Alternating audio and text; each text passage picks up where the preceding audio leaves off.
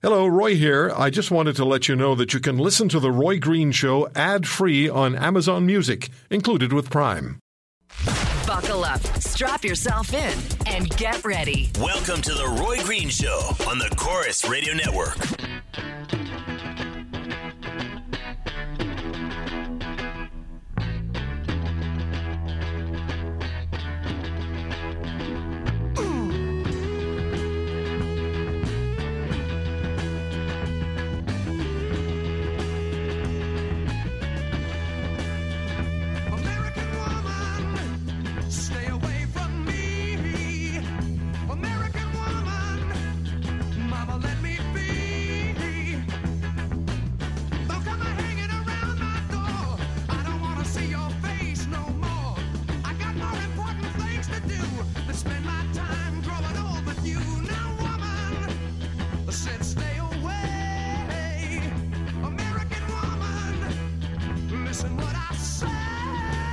So I'm just uh, sitting here waiting for the phone to ring. We've been doing that a fair bit recently. You know, I've gone through uh, years with, uh, with with never a guest not calling in when they're supposed to. We we normally don't like to have guests call the show because that takes any uh, element of control that we have out of the equation. So now we depend on the guest to call on time. And uh, I'd say that over my career, 99%, maybe more than 99% of my guests who uh, were scheduled for the show, either for us calling them or them calling us, have been on time. But uh, we're having another problem with a guest who wasn't with us yesterday. And I can only assume, I can't assume anything. I have to be honest with you, I can't assume anything. James Rosen from uh, Fox News Network, whose work I admire, brilliant guy, good broadcaster. I uh, I wanted to talk to James about what's going on in the United States. The uh, the war between media, between left wing media and uh, and media to the right of center, and the constant war between the left and the Trump administration, and uh, President Trump's retribution for uh, Assad's attack on the uh, civilians with the chemical weapons. And James was supposed to be on the air with us yesterday. He wasn't there. I sent him a message. He replied and said, I'm very sorry. Uh, I let you down. Can we do it another time? So I said, well, how about, you know, Sunday, 2 o'clock? Yeah, I'll be there. So uh, now we're just waiting. And there's nothing else I can do except tell you what's going on. And uh, I, uh, one broadcaster knows how what it's like for another broadcaster to not have a guest when you're ready to uh, to go, and maybe something's happened where he has to be working and uh, can't join us. So we'll see. He's got the number, and if he calls us in time.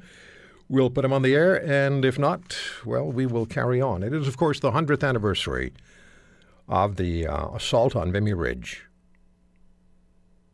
And what a horrible, horrible series of battles led up to that. And how many horrible battles took place in World War I?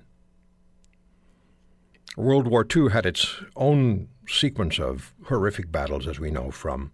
I think we probably have all have a little more familiarity with World War II from um, documentaries we may have seen, or films we may have seen, or history we may have been taught in school. Although in this country, not all provinces make it mandatory to study Canadian history while you're in, uh, in high school or elementary school. I think it's six. This was the most recent number that I had. Six provinces make it mandatory that you study at least some Canadian history, at least one semester or one year, in your high school experience, which would leave four that don't make it mandatory. By the way, Quebec is one of the provinces that makes it mandatory to study Canadian history. Now, they have their own little slant to it. You've seen the license plates, je me souviens, as I always said to them, oui, moi aussi. But um, we don't do a particularly good job of reminding ourselves of the incredible accomplishments that have been achieved by the people, the men and the women who wear the uniform of Canada, the Canadian military forces, the Canadian armed forces. They have consistently, consistently done us proud. they have consistently fought with great energy, great valor, and with great respect from their allies and great fear from the enemies. Canadians have always been recognized as the soldiers, the military, the opposition doesn't want to go up against. And Vimy Ridge might well have been the first example of that that became so public because on several occasions prior to the 9th of April 1917, when the three day battle began, on several occasions the Allies had tried, tried to take Vimy Ridge with a tremendous loss of life. And they weren't able to do it. And the warfare in World War I was so brutal, all these, the trench warfare. And then they used gas, the Germans used gas on a, uh, on a regular basis. And we lost so many of our soldiers. So many Allied soldiers were lost. So many German soldiers were lost. And sometimes thousands and thousands of military men and women, usually men, because it was World War One, and it was the the front line, so it would have been all men. But they lose thousands and thousands of men fighting over a 10, 20, 100 yards of territory. And the, the, the, battles would sway back and forth and back and forth. And then eventually they would one of the sides would gain the territory and it would start all over again for another piece of territory. And uh, Vimy Ridge was the first time that four Canadian divisions fought together. Now remember, there had been serious attempts to take Vimy Ridge over a period of time leading up to the 9th of April, and none had succeeded. Uh, about 100,000, close to 100,000 Canadians went over the top about 5:30 in the morning on on April the 9th. And by noon, 3 of the divisions had captured their objectives. One had not yet. They would catch up later. But 3 of the Canadian divisions had captured their objectives by noon on April the 9th. And then they continued over 3 days until they achieved their objective of securing Vimy Ridge. There were many thousands of casualties, many thousands of casualties. And in the next hour, we're going to be speaking with uh, Michael Schiavo. He's a teacher, elementary school teacher in the Hamilton area. And Mike has for years made it a very serious project to make sure that all the students at his school, Ancaster Meadow School, elementary school, that all the students have a proper understanding and respect for Remembrance Day every year, and for, on this occasion, Vimy Ridge, the Battle of Vimy Ridge. All the students at Ancaster Meadow School know about it, understand it, appreciate it because of the efforts of Michael Schiavo and other staff members at uh, Ancaster Meadow School. So we'll talk to Mike. There's another story about Vimy Ridge that I, uh, I'm glad to be able to share with you later on, also in the next hour. I was uh, on online and I, I went to um, our global news website in Edmonton and I found a posting by Kent Morrison. He's a weekend news anchor. And Kent wrote a story on his post about Joseph Goldie Fairholm. Joseph Goldie Fairholm. He always had great nicknames, you know, in the turn of the century. People gave each other great nicknames. So this was Goldie. So Goldie fought leading up to Vimy Ridge. I'm not going to tell you the whole story. Kent's going to do that. But he fought all the way leading up to Vimy Ridge. And then he fought during Vimy Ridge, and he was a runner. So his job, they didn't have sophisticated communications equipment. His job was to take messages, run a message from one trench to wherever they were sending him to other Canadian troops, to the officers, and deliver the message from one officer to another officer. And his job was to run. So he's up there and he's constantly, I guess, under potential sniper attack. But he survived. And he had a diary.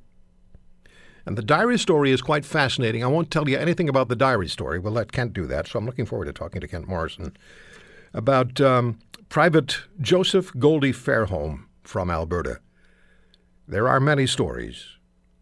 There are many, many stories about uh, Canadians, individual stories about Canadians who fought at Vimy Ridge. And some of the stories will have been passed down through the generations within certain families. So you would know that your great grandfather or your great great grandfather fought at such and such a battle. There are probably people listening to us now who have ancestors who fought at Vimy Ridge or fought in the in the First World War. So what I'm going to do here, because uh, I, I I can't go with with the segment that I planned for you, because I can't answer my own questions. Um, so what I want to do is is this. I want to ask you to give me. Let's do a couple of things. If you have a connection to the First World War, if you have a connection to a Canadian who fought in World War One, somebody in your family, the story has been passed down. Share that with us, Vimy Ridge or otherwise. And what were you told, and what do you have you seen? What what letters might you have read from your um, from your family members, written from from overseas a hundred years ago? You think about that, a hundred years ago. So they would have had time for piece of paper and a pencil and maybe send a, a, note or a letter back home and, and hope they live long enough to be able to talk to their family members about the letter they sent whenever the war ended. There are amazing stories. So if you have a connection with someone, Canadian, who fought in the First World War, share the story with us. My number is 1 800 263 2428. 1 800 263 2428. There's another there's another story that I am holding on to a little bit because we're we were planning on talking about it in the next hour, but I'm going to include it here and uh, open it for your commentary. Some of you may know this, others may not. I wasn't aware until recently. The city of Montreal for many years had a Vimy Park, and it was a park that was dedicated to Vimy Ridge and it was in the community of Outremont, which is part of the Greater Montreal area. And in June of last year, the park that was honored, honoring the uh, the men who fought at Vimy Ridge, that park, and it runs along Vimy Boulevard. That park was renamed. Now, first of all, you shouldn't do that. You should not rename a park that is named after Vimy Ridge, the Battle at Vimy Ridge. But you definitely should not rename the park after Jacques Parizeau, the former Parti Québécois premier of the province and lead separatist.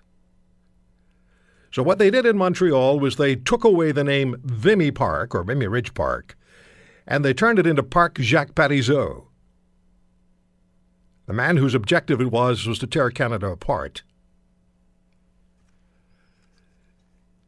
And Denis Coderre, the mayor, said uh, last year that there would be something in place to properly honor the uh, the Battle of Vimy Ridge by this year at this time. Well, I've looked around online, I looked everywhere, and I could not find anything that specifically honors Vimy Ridge in Montreal. I may be wrong. Maybe somebody can f- correct me on this, but I could not find anything that is specifically there to honor Vimy Ridge that was put in place in the last 12 months. But they have taken away Vimy Ridge and made it Parc Jacques Parizeau. That is unconscionable. Two Montreal city councillors objected to it vociferously. I've uh, sent emails and left voicemail for one of them. His information I was able to find, we haven't heard back yet. But that is a, that really bothers me. Now, maybe you have an opinion on that.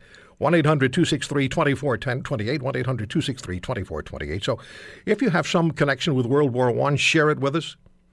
We're happy also to talk about, because I'm going to broad base this more, we're happy to talk about the men and the women who make the Canadian, make up the Canadian Armed Forces and have provided us with safety and security. And what have they fought for? What do they defend? Canadian values. And what's under attack? Canadian values. 1 800 263 2428. Give me a call. If you have a connection with World War I, if you have an opinion, and I hope you do, about what Montreal did, and if you have a general statement to make about supporting the men and the women in uniform for this country, 1 800 263 2428. We'll come right back.